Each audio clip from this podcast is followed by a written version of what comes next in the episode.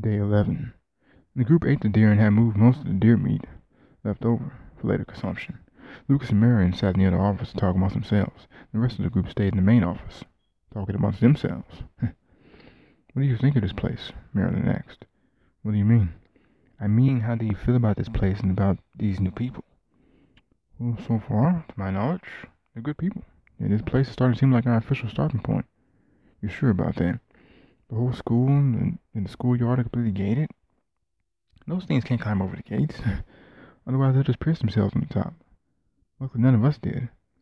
Marilyn nodded and smiled. Lucas also smiled. I see your point. All you need to worry about is being safe and having me at your side. That's all that should be on your mind. We can't try our relationship in this new world. It just doesn't appear right to me. Don't worry about that. Once we're officially set up in a place like this, we can discuss all that. Okay. Lucas leaned in and hugged Marilyn. She held him tightly as they both smiled over each other's shoulders.